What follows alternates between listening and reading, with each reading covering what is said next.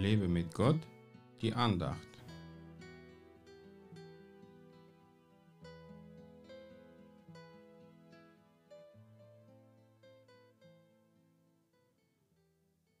Da ließ der Herr Schwefel und Feuer regnen auf Sodom und Gomorra, vom Herrn vom Himmel herab. 1. Mose 19, Vers 24. Sowas ließ der Herr aber erst geschehen, als Abraham und Lot diese Städte verlassen haben. Außer ihnen hat Gott keinen Gerechten gefunden, wegen dem er die Städte verschonen könnte. Seit einigen Jahren erinnert mich unsere Welt immer mehr an Sodom und Gomorra, wo die Sünde überhand genommen hat und wo man die Perversionen jeglicher Art treffen konnte.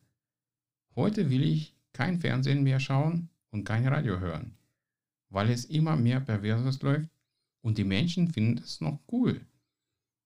Sogar Kirchen und Gemeinden gehen mit dem Zeitgeist Hand in Hand und begründen das mit der Nächstenliebe. Noch haben wir eine Gnadenzeit und es ist die Zeit für die Umkehr. Bald holt Jesus seine Gerechten weg und dann gibt es keine Gnade mehr. Bis dahin hat jeder Mensch die Chance, sich für Gott zu entscheiden und durch Christus gerecht gesprochen zu werden. Manche Humanisten meinen, dass unser Gott ein böser und strafender Gott sei. Aber ist das wirklich so? Nein, Gott kann überhaupt nicht böse sein. Aber gerecht kann er schon sein. Er hasst zwar die Sünde, aber er liebt den Menschen, der sich jederzeit für eine Beziehung zu ihm entscheiden kann.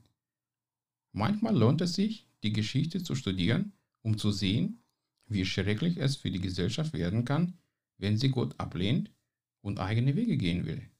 Ähnliches erleben wir ja gerade auch, weil der moderne Mensch auf Gottes Werte pfeift und seine perversen Gedanken freien Lauf gewährt.